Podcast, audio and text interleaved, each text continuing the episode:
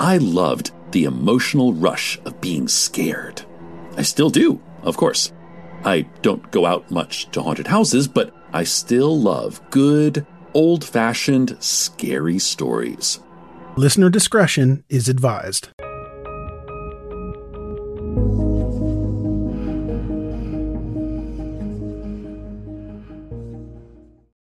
So, this case really raises the question are police officers investigated like regular people, or are they given special treatment, especially when death is involved?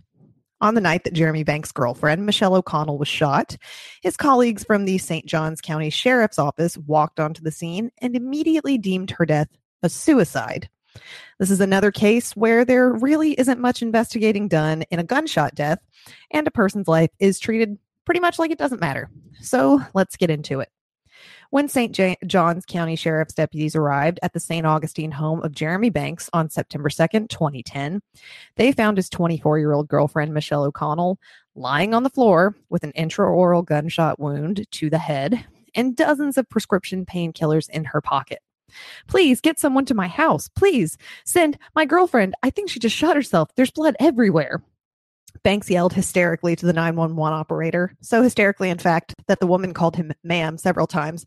He was extremely offended by this in the audio and made sure to go ahead and lower his voice and then got real fucking calm and said, It's sir, it's sir. Anyway, I digress. So upon arrival, deputies found Banks, a fellow St. John County sheriff's deputy, crouched at the bathroom door of the master's suite, clutching his phone. The gun was found on Michelle's left with the tactical light switched on.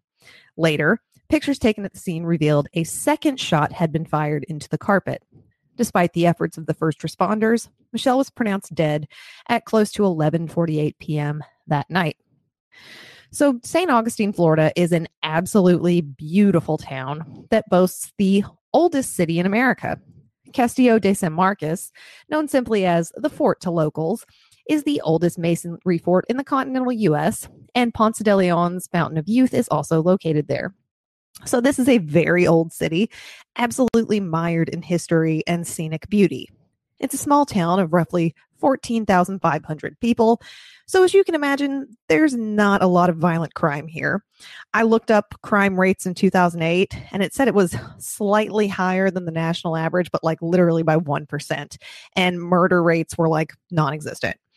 So, it's an incredible place and it holds a pretty much a huge significance. I'm not going to tell you why for myself and my husband. Um, we have had some great times there, including at a location featured in this case, the St. Augustine Amphitheater. Enough about the underrated city of St. Augustine. Let's get back to the case. Deborah Maynard, a former St. Johns County Sheriff's Office deputy, was on the scene immediately after the 911 call was placed.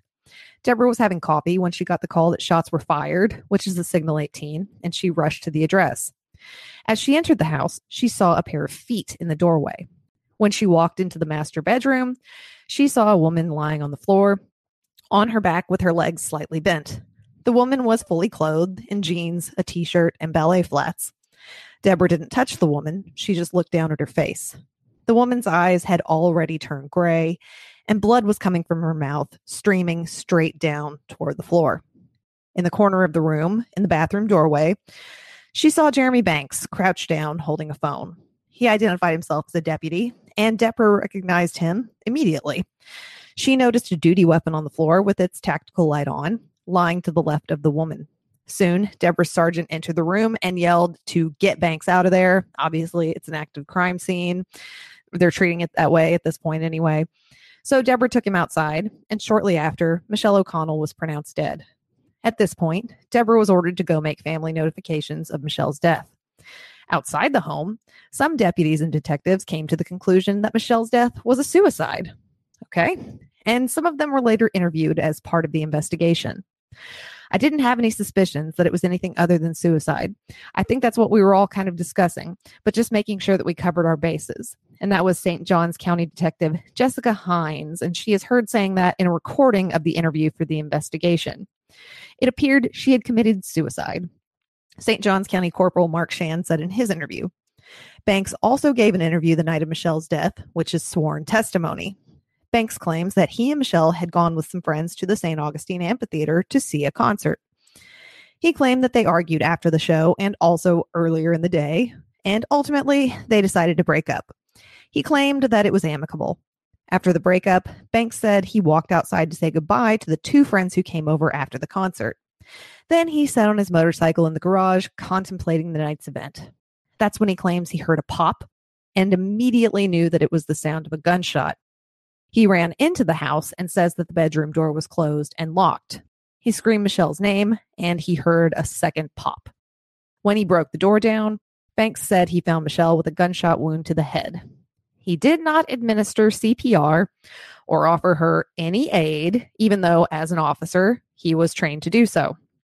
When the St. John Sheriff's Office responded, uh, they've already been told by one of their deputies that Michelle committed suicide by putting a gun in her mouth.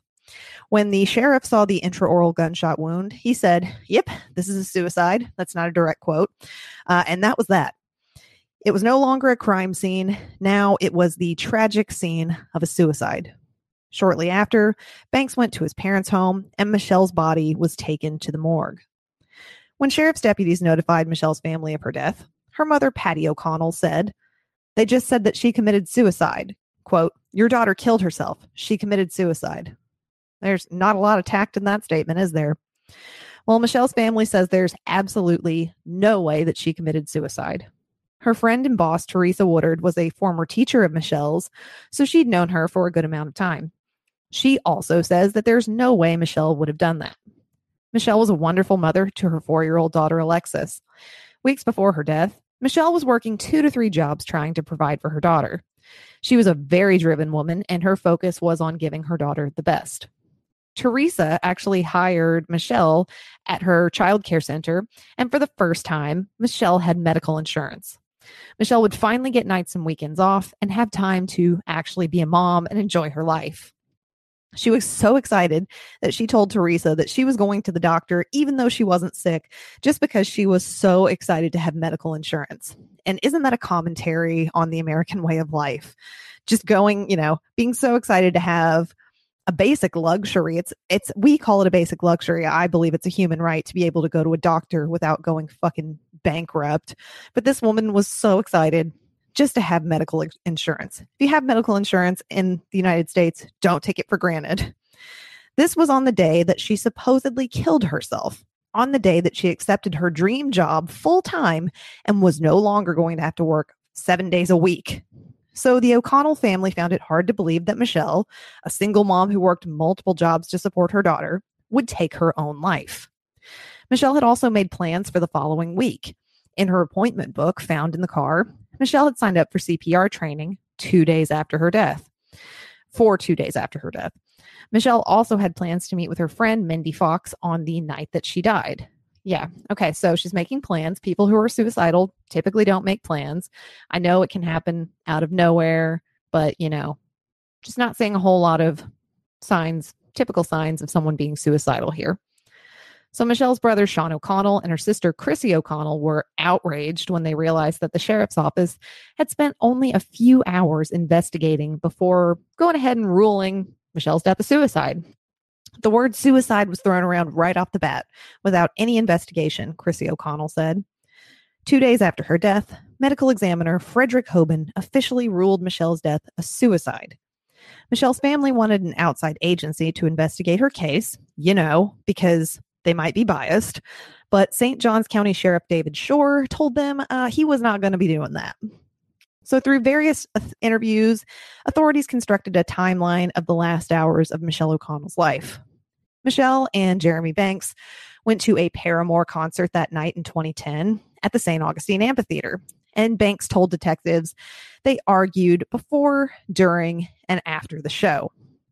He said, We don't get along. We fight all the time. I mean, it's never, never bad fighting. It's always just arguing. And that was Banks. He was recorded saying that in, an interview with St. Johns County Sheriff's Office detectives. According to Chrissy O'Connell, her sister wanted to break up with Banks, but decided to go to the show beforehand since she had already purchased the tickets in advance.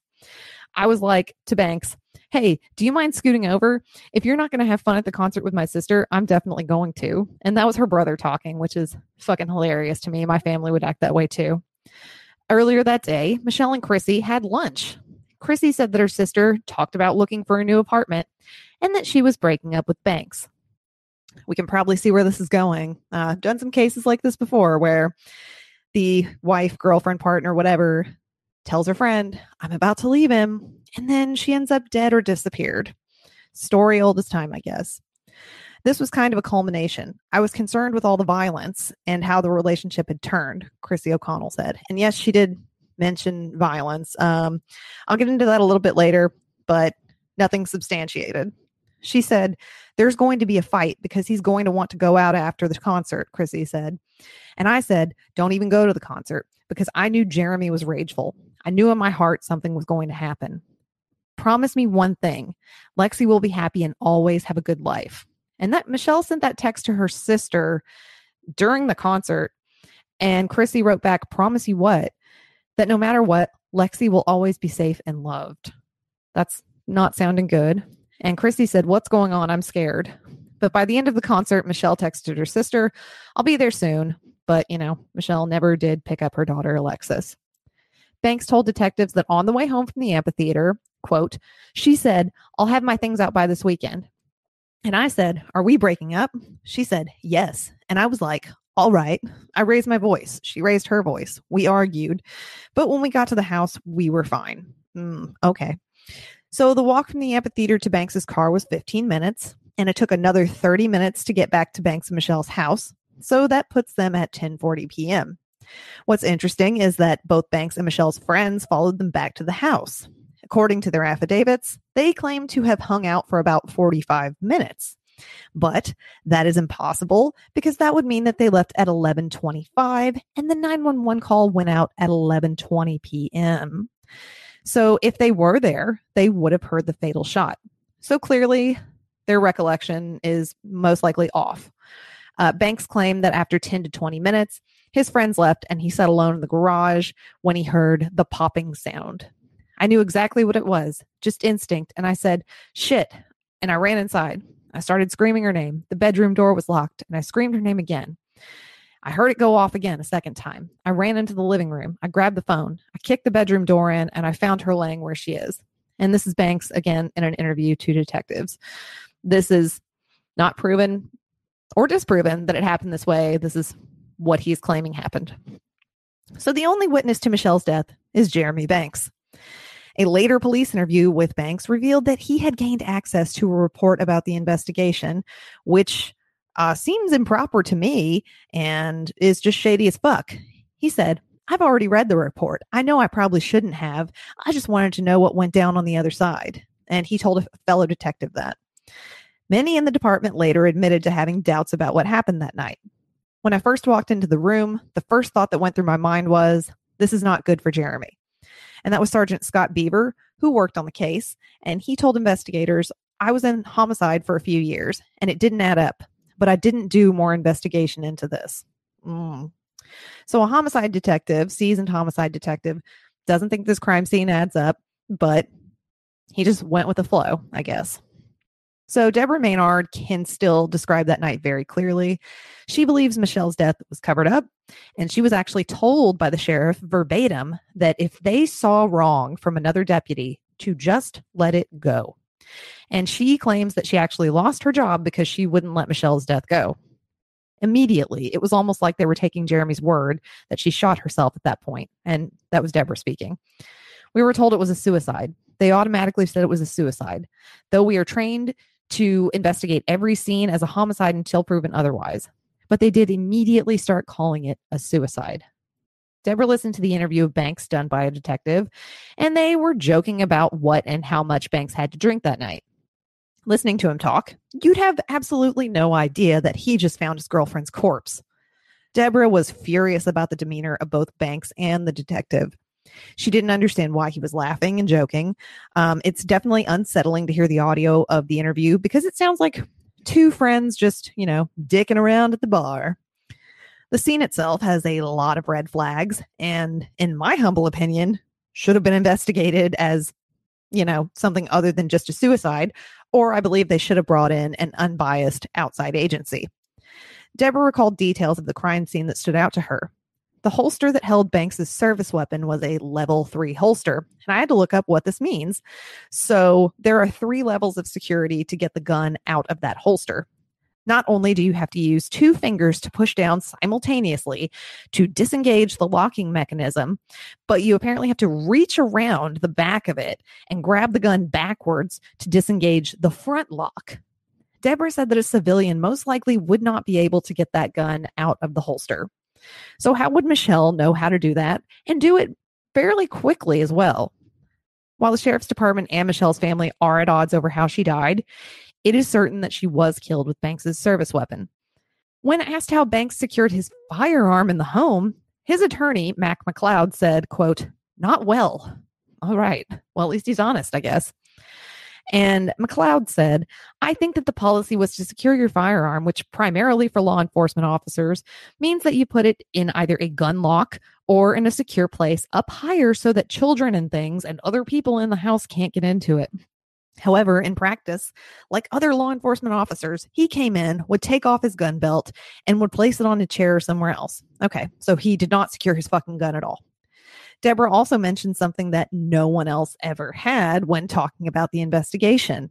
She said that when she walked through the living room on the night of Michelle's death, she saw a blanket covering the couch and she could tell that there was something lying underneath it.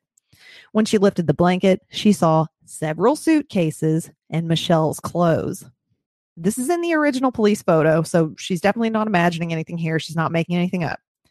It appears that Michelle had started to pack her bags and was indeed leaving. Why would Michelle pack her suitcases if she was going to kill herself? Not adding up to me. And why would blankets be thrown over the suitcases? Uh, Michelle certainly didn't do that. So who else would have been trying to hide that? I wonder.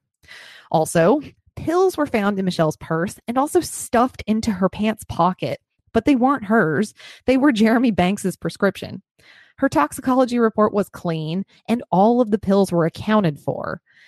To me and to others, including Deborah Maynard, this is looking like a staged crime scene.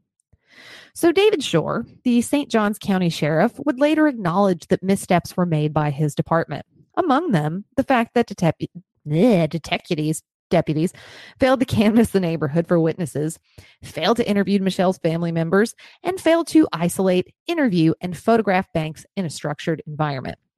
Yes, uh, I would indeed call those missteps. As for why Banks didn't take Michelle's pulse or attempt any life-saving measures, his attorney Mac McLeod says, quote, I don't think his frame of mind was as a deputy at the time. I can't understand what this guy is saying at the time, as I was saying. I think his frame of mind was completely shocked and freaked out. This guy doesn't speak professionally at all. It took four months, but Sheriff Shoar finally gave in to the pressure from Michelle's family, knowing that his department's investigation had fallen short.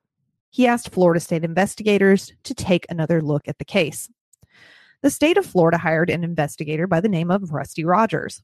Rusty was an FDLE or Federal Department of Law Enforcement defective, detective, and he came to the conclusion that Jeremy Banks murdered Michelle. So that's obviously not the outcome that Shoar wanted. Rodgers went over the ME's report and saw that he pretty much just glanced at Michelle's body and ruled her death a suicide. No questions asked, no tests done, really, nothing. So a few months later, during the state's investigation, that very same medical examiner was convinced that Michelle's death wasn't a suicide. He believed that she was, quote, shot by another, and that is exactly what he wrote in his amended report. In his investigation, Rodgers found something that the sheriff's department had not. Two women who said they heard two screams for help from a woman and two gunshots the night Michelle O'Connell died. So, if the sheriff's department had canvassed the neighborhood, they would have found these witnesses just by doing the bare minimum. The two girls heard her scream for help. If she was suicidal, if she was killing herself, she was not going to scream for help. And her mother, Patty O'Connell, said that. As for the two gunshots, Sheriff Shoar says it's not uncommon for some suicide vic- victims to fire off a test shot before firing the fatal shot. He really seems to have an answer for everything without actually investigating anything, doesn't he?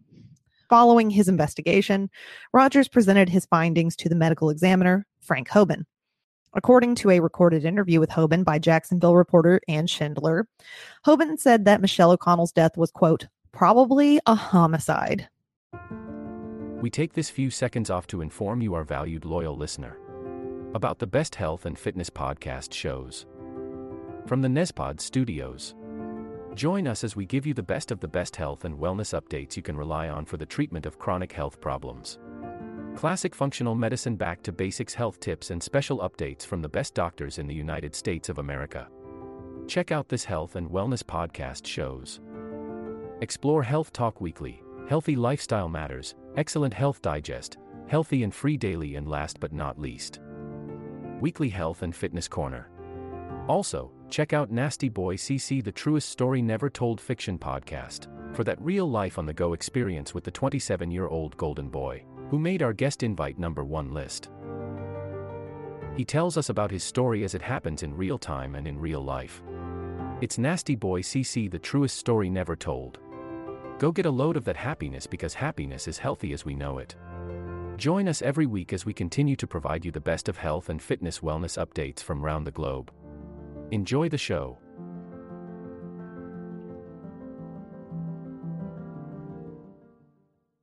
And I said that based on this.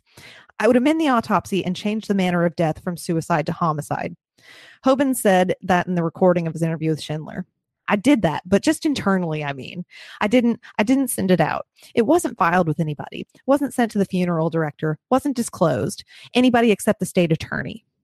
So Hobin didn't officially file the amended death certificate, uh, he told Schindler, because he was told to hold off by the state attorney while the investigation continued. And this obviously upset her mother because they were close to doing the right thing and amending her death certificate, but went ahead and said, you know, we're not going to do that. We're going to do things a little differently. So Hobin was later reprimanded by the state medical examiner's office for keeping that document and others at his home rather than at the medical examiner's office. Yeah, that's not proper handling of documentation, especially in the investigation of a death. So, a new medical examiner, Predrag Bulic, was brought in who believes Michelle O'Connell's death was a suicide. And it feels like we're just going back and forth here. In his investigation, Rodgers also called in a crime scene reconstructionist with four decades of experience. The reconstructionist performed a field test outside to see if Michelle shot herself or was shot by someone else based on where the shell casings landed in his test. His conclusion this was a homicide. St. St. Johns County Sheriff David Shoar, that's a mouthful, was furious at this, and he seemed to take personal offense at the mixed results of the investigation he wrote a nearly 200 page report attempting to discredit state investigator Rusty Rodgers, and he was actually able to stop the investigation, which is surprising to me because, to be honest, I did not think a sheriff had that kind of power. Sheriff Shoar said that Jeremy had no part in Michelle's death and that SGCSO, which I'm just going to start using that little acronym for St. Johns County Sheriff's Office, investigated thoroughly. He ridiculed the field test over the fact that it was done in an open field and that it didn't take into account the variables at the scene, such as walls, a ceiling, furniture, and Michelle's extremities. They did their own investigation, Sean O'Connell, Michelle's brother, said. They investigated uh, themselves, and then later on, they finally did bring in FDLE, who paints this picture that it's not jiving, it doesn't look good, and they don't like it. So they attack the FDLE agent and go after him hard, tooth and nail. Couldn't agree with him more. That's exactly what's going on here. In the absence of evidence that Michelle's death was not by suicide, Special Prosecutor Brad King had to inform the O'Connells. And they said that he called them in for a meeting and basically just said, there's not enough evidence. So that Michelle fam- Michelle's family just felt like they were pushed aside. And they also said that the meeting felt very, very hostile. Her mother said that it was the second worst day of her life, you know, with the first being losing her daughter. So there you have it. Uh, Michelle's death can only be investigated if the sheriff allows her case to be reopened, and Sheriff Shoar used his power at every turn to stop that from happening. Well, Jeremy Banks was also angered by someone actually investigating Michelle's death, and he filed a civil suit against Rusty Rodgers in 2013 for allegedly violating his civil rights. And my eyes just rolled so hard into the back of my head, they might be stuck. In 2018, a federal judge dismissed the deputy's lawsuit against the Florida Department of Law Enforcement agent who had investigated the death. U.S. District Court Judge Brian Davis of the Middle District of Florida granted Agent Rusty Rodgers' motion for final summary judgment in the case filed against him by one Jeremy Banks. It is ordered and adjudged that pursuant to this court's order, entered March 30th, 2018, judgment is hereby entered in favor of the defendant, Rusty Ray Rodgers, and against plaintiff Jeremy Banks, that the plaintiff take nothing and the action be dismissed on the merits. And that was the, what the subsequent judgment read. He's a little brat. Sorry. Banks brought the suit against Rodgers for supposedly violating his civil rights during the investigation into Michelle's death. The claim alleged, among other things, that Rodgers had provided false information to obtain search warrants and had unlawfully detained Banks at one point during the investigation. While Banks is busy trying to personally file suit against a law enforcement officer, two citizen detectives just couldn't shake Michelle's case and the feeling that she did not commit suicide. John Taylor and Javier Leiva met at a podcast convention in North Carolina and decided to combine their efforts for a special on ID discovery called Citizen PI. John, a former Secret, Secret Service agent, focused on the facts, while Javier did the storytelling. They decided to look into Michelle's case, but quickly learned that there was already a man in St. Augustine that had been investigating privately.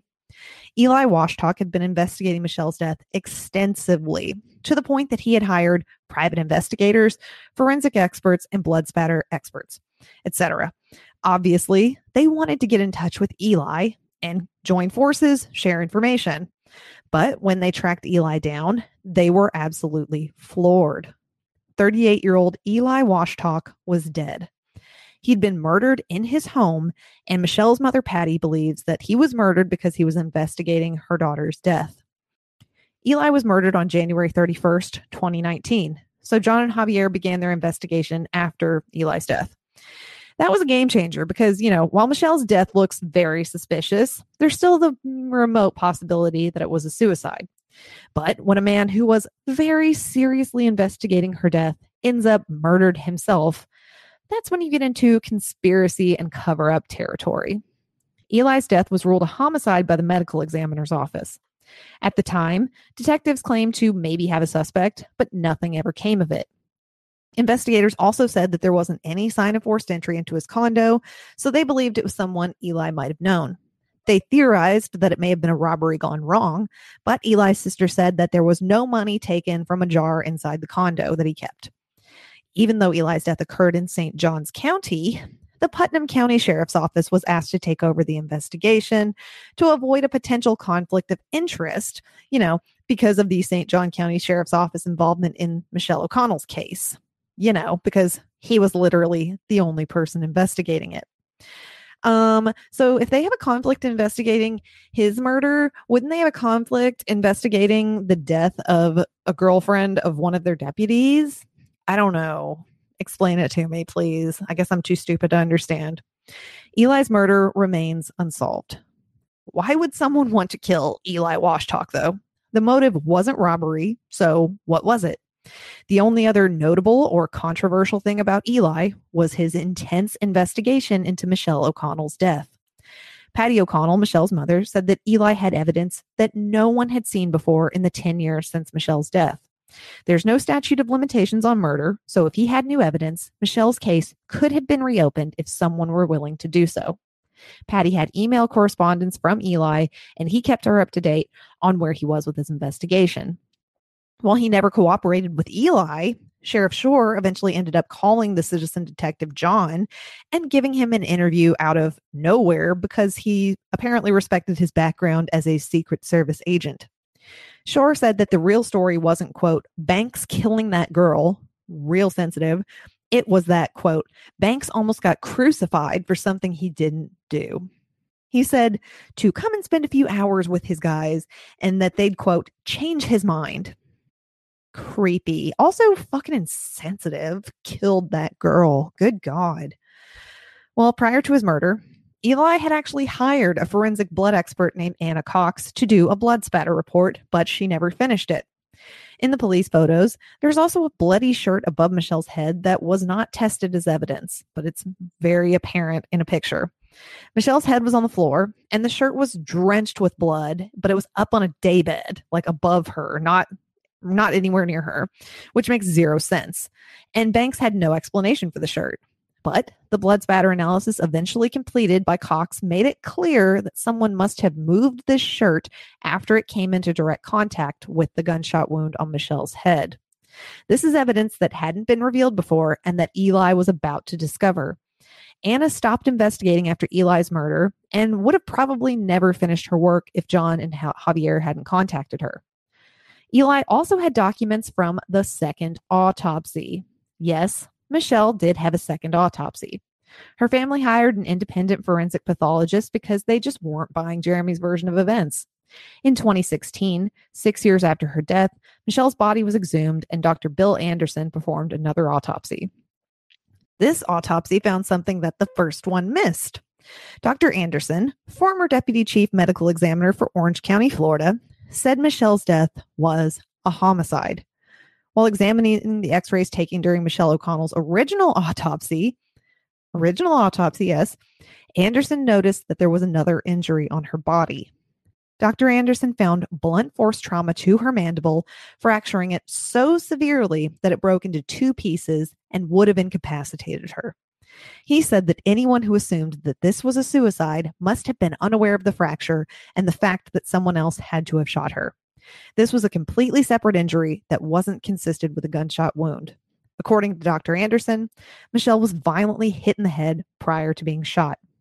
After Shoar learned of the exhumation, he issued a statement about the family, saying in part, Molesting Michelle from her place of rest using some freelance type approach is beyond unconventional. It was reprehensible. Well, it's their fucking relative and you're not looking into it, so get over it even if he doesn't agree with it or whatever, he should in no way, shape, or form ever speak, publicly release, or whatever to a family using those words. And that was her brother talking. And he said that statement really showed Sheriff Shoar's character, and I would agree. And despite rumors and statements to the contrary, Dr. Anderson performed this autopsy totally pro bono. So, news of the fracture brought into question the work of Hobin, the original medical examiner. Banks's attorney, Mac McLeod, said that Hobin, quote, noted mandibular separation. It's not in the autopsy report. It's in his field notes. Um, why would you not put that in your report, guy? Like, really, why? I that makes no sense to me. Dr. Anderson said that the fact that that was left out of the autopsy report was, quote, very disturbing. And I would agree with him. And he said, because if everything else is very carefully described and you leave out a major finding from your report, it's not good practice. And it's significant because Dr. Anderson said the fracture reveals how Michelle O'Connell could have actually died. And he said the only explanation that I can see that's reasonable is that there was another force, a blow to the chin that broke the mandible prior to the time the gunshot wound was inflicted. In my opinion, it was a homicide. Banks has always denied hurting Michelle the night of her death, but he has no explanation as to how Michelle explained such a severe injury. Dr. Anderson said it is possible in some cases that a shot could split the jaw, but he doesn't believe that's the case with Michelle O'Connell based on the evidence he reviewed. And he said there was a gunshot wound to the mouth that put a hole in the tongue but didn't do any other damage to the teeth, to the gums, to the floor of the mouth, the very soft tissue that basically would have been destroyed if there had been enough force from the blast to break the jaw.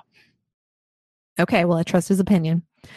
Mac McLeod, though, argued against that, saying that if Michelle had been hit, you would see bruising, you would see abrasion, you'd see something. There's nothing.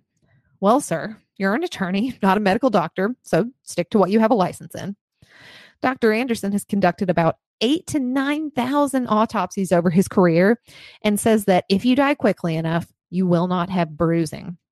And I would trust his, or I would trust his opinion over Banks's defense attorney any day. Having gotten the answers the family was looking for, Michelle O'Connell's body was returned to her grave, but her death is still an open question for the family. So, with this new information, surely St. Johns County Sheriff's Office reopened Michelle's case, right? Nope, they did jack shit.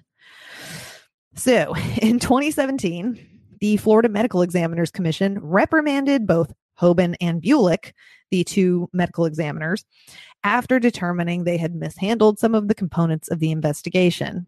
Apparently, Hobin, you know, like I talked about earlier, had brought home some materials.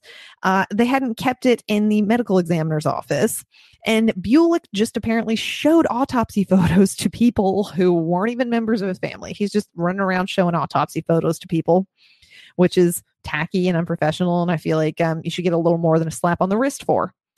Hobin was also called out for his poor record keeping in failing to document the mandible fracture in his autopsy report. The sheriff's office said that this case has been extensively reviewed by numerous investigators who have continually ruled the death as a suicide, which isn't true because I literally just told you about one who said there's no fucking way this is a suicide.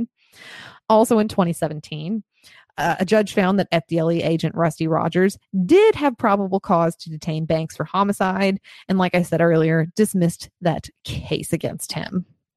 The dismissal of the civil suit reinvigorated the O'Connell family, and they petitioned then Governor Rick Scott, who's an asshole, to assign a new special prosecutor. I can say that I lived in Florida. He sucks.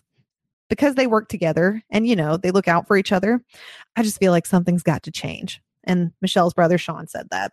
He's obviously concerned that it's a boys' club and a fraternity and that they're going to help out their own. And I can see why he would think that because that's literally what the sheriff told Deborah to do. McLeod said this case has ruined Banks's life. The neighbors that walk up and down the street at 2 a.m. at night. Did he need to say that? 2 a.m. at night is not night, my friend. It's in the fucking morning. This guy's not that smart.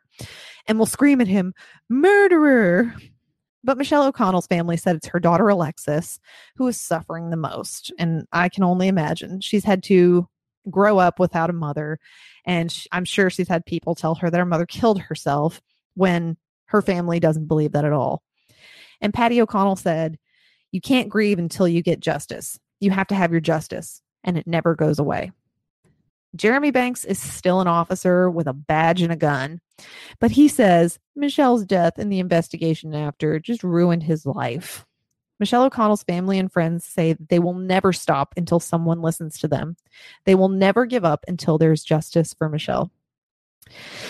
Hmm, so how do we feel?